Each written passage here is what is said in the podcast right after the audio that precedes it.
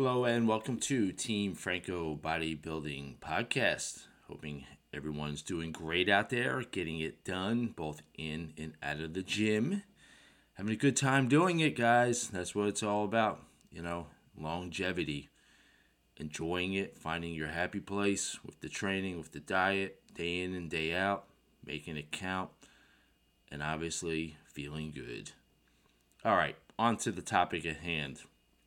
And honestly, this one is going to be something that I'm going to include in my future client plans because I get this question often, especially with newbies and or those who might be confused because there's so much out there in the information world on how to perform a set and what is a good rep and what comprises of that whole package that we're after because obviously if you're performing a rep really well the set will be good the exercise will be great and that's what's going to give you the progress that you're after right? I mean it's pretty simple.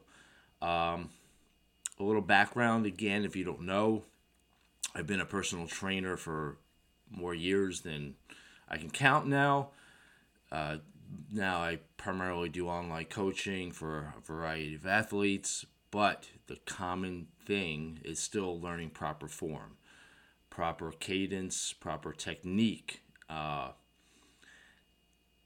obviously, I think one of the biggest concerns is that we're always chasing for the right answer. You know, when it comes to the diet, the workout, the posing, you know, every little step of the way. And I feel people simply overcomplicate things.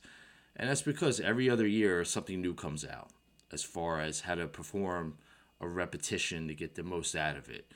And I, am not going for powerlifting reps here. I'm right in the middle as far as hypertrophy, you know, getting stronger, building muscle, uh, blanketing that whole topic. I'm not going to get and dive into, you know, sports specific endurance training, how to weight train for that, or pure strength powerlifting, you know, just to lift the weight one time.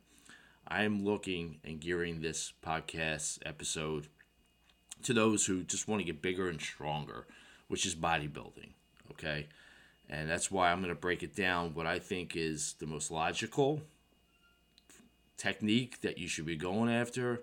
The, I'm going to even dive into rep ranges and what you should be feeling. Um, because when I first started weight training, it was about just do it, you know following a rep range you know technique wasn't that big of a deal.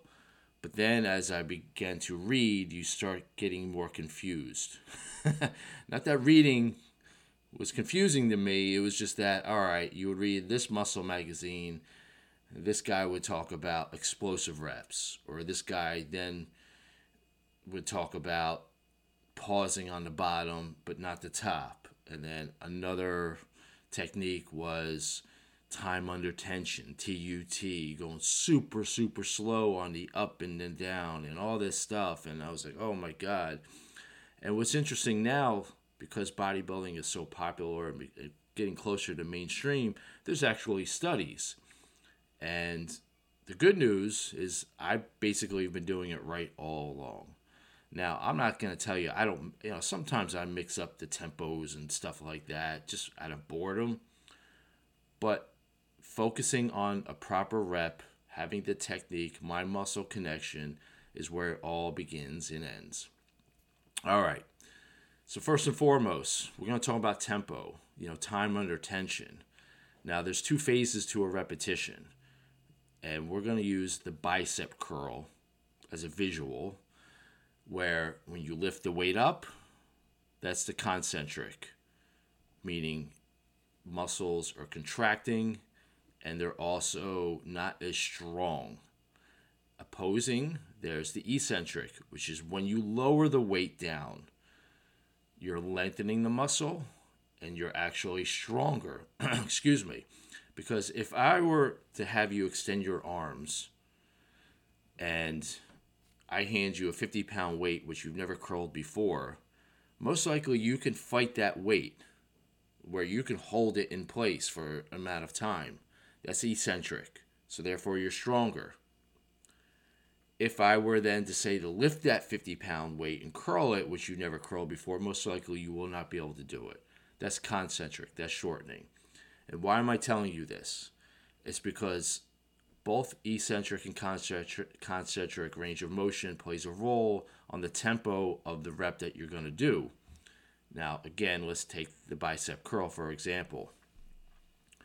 When you're curling the weight up, you want to have a little bit more explosive movement not uncontrollably. You want to curl the weight as fast as you can, as long as if someone were to say stop, you can still stop. You don't want to have momentum. You know, one of my phrases all the years of personal training, meaning that I used to say would be more momentum is less muscle involved. Because typically, when you have momentum, other body parts are involved and you want to isolate the bicep. So you curl the weight up hard, but if someone were to say stop, you should still be able to control it and stop where that point is instead of like letting it over travel. So it's more explosive on the curling part, which is the eccentric. I'm sorry, the concentric. And then the eccentric part is lowering, and you want to control it. Because you're stronger, you want to have a greater time under tension so you get more bang for the buck. So more muscle is being used. You're trying to exhaust it. So there are the two ends of it. Control on the way down for a bicep curl, a little bit more explosive on top. Now, to translate that to a bench press, the explosive part is pushing the weight away from you. That is the concentric. Lowering it down nice and slow, controlled, is the eccentric. Now, if you were a bro lifter like me years ago, you would just bounce. And that's that momentum I'm talking about. You would drop it really fast, push it up. Not much muscles involved, and there's a lot of more momentum, which is not ideal for muscle growth. And just one more example for a squat, lowering the weight down is the eccentric. That's the control end of it. Powering it up is the concentric. All right, just to give you some variables and comparisons. Now you're asking, how long should the rep be? Okay, the lowering and the curling. That's a good question. More science has come out saying that the time under tension is not as important, but what matters most is the time of the actual set. Now, I'm a fan of both of these, where, yes, sometimes you want to do sets of fives or six, and it may not hit that threshold of that 35 to 45 seconds that some studies are showing. I also believe that if you're going to failure and it's still under that threshold of 45 seconds, you're still going to get the benefits of the actual set. So to me, controlling it trumps the time of the actual length of set.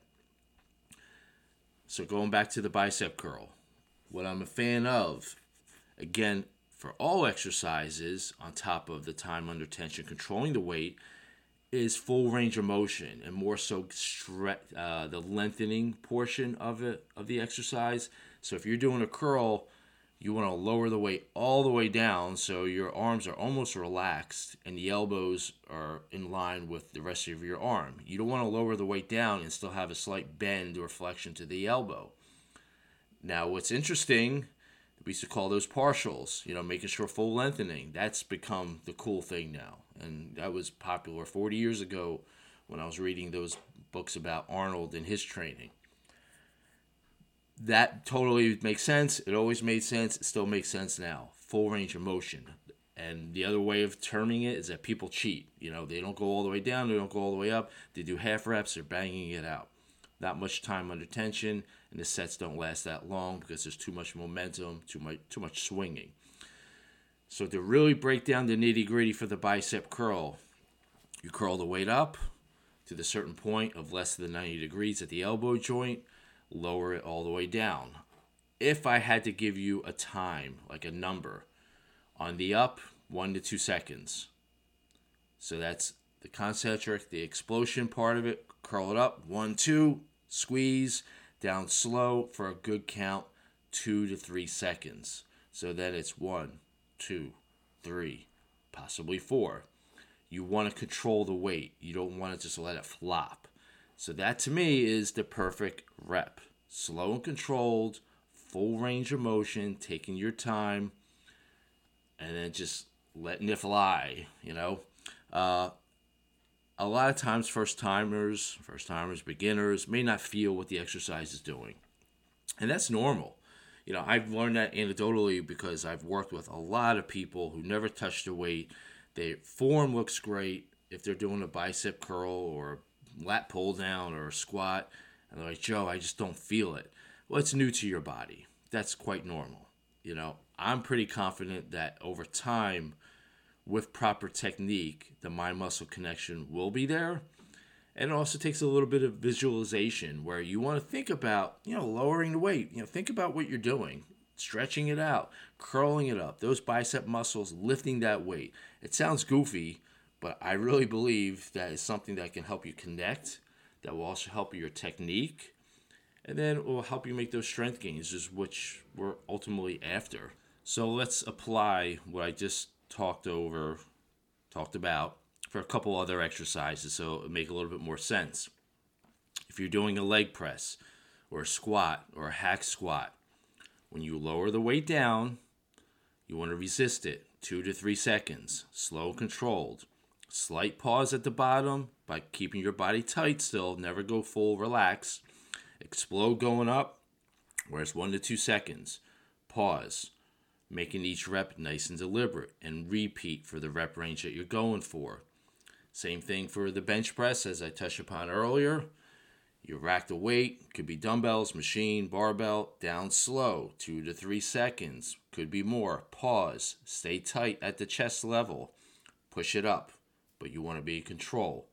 And I always remind clients, even to this day, make each rep deliberate with a purpose. Tricep press down. Same idea, just the opposite of a curl. You press down hard because that's the concentric. That is the squeezing of the muscle. Pause and f- resist it on the way up because therefore now you're lengthening at the tricep. And last example, any kind of pull down a row, stretching it out. You know, that's the beginning part of a lat pull down. You want to explode pulling down, just the opposite of a bench press. One, two seconds, squeeze, resist, fight it. Good stretch. Again, nice and deliberate, slow and controlled. Once you have that down, your technique's going to get better. The mind muscle connection will be there, and that's how you grow.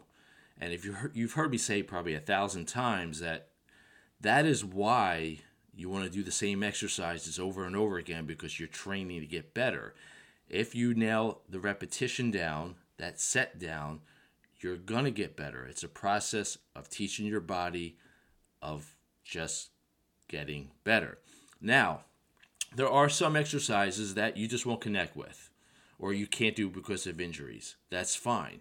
Find the ones that work best for you and then ride them out because it's going to give you the progress that you're after.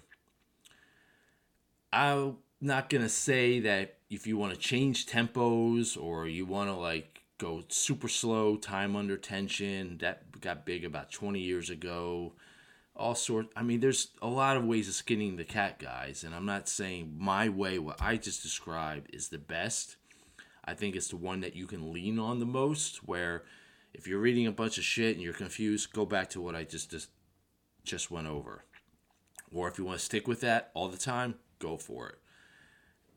I just feel that people get lost, so therefore they're trying so many avenues and they get confused and they're not giving their body the opportunity to learn how to connect and have that technique with an exercise. So performing a rep under controlled, not using momentum, the only joint that's moving is the muscles that should be w- being worked, not having a lot of other movement, uh, is what's going to help you the most. You know, that's going to give you what you're after.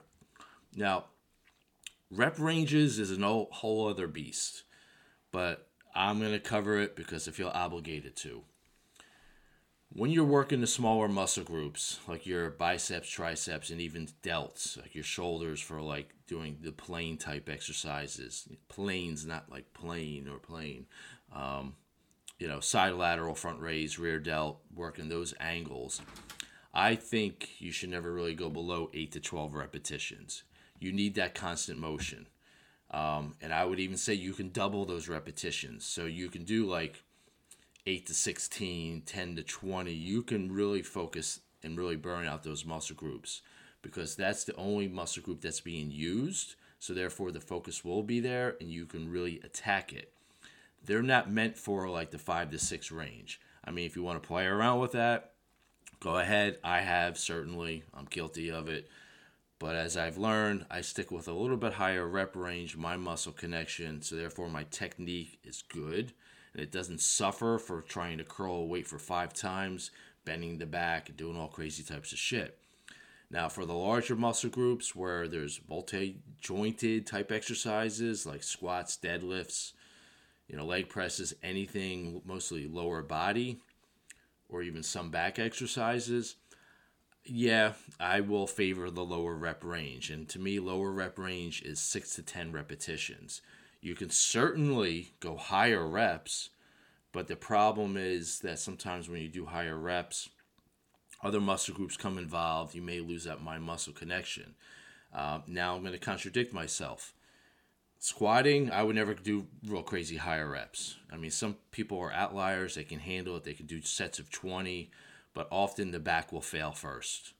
Uh, leg press, if you want to do higher reps, 15s to 20s, you can because you're in a safer environment. And what I mean by that, if you get stuck, you can just fix it, lock it out, and you're not going to hurt yourself.